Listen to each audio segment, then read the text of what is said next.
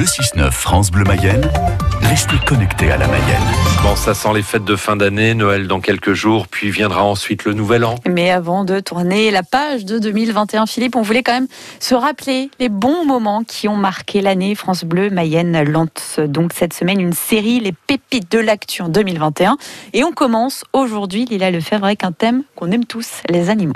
Chat, chien ou encore chameau, les animaux ont fait l'actu en Mayenne cette année, à commencer par ce camélidé à Vilaine-la-Juelle. C'était en juin dernier.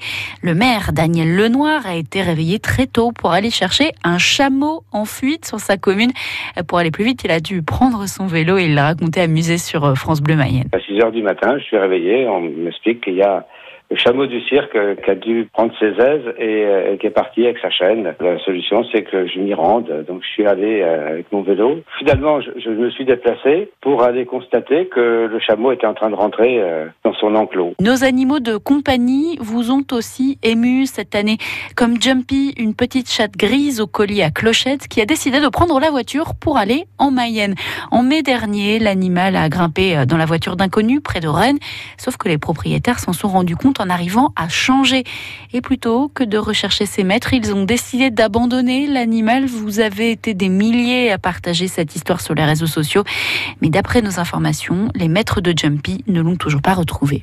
Allez, pour terminer sur une bonne note, on part au refuge de l'Arche à Château-Gontier qui lui a accueilli plein d'animaux sauvages cette année. Le dernier en date, un tigre début décembre et le gros chat a semblé un peu déboussolé par la pluie mayonnaise, comme l'a constaté sur place notre reporter Juliette. Il fait nuit, il fait froid et il pleut. Trop dangereux de faire sortir le tigre dans ces conditions. Avant le tigre, le refuge de l'Arche a aussi accueilli un lion, deux autruches et un millier d'animaux blessés tels des chouettes, des oies, des biches.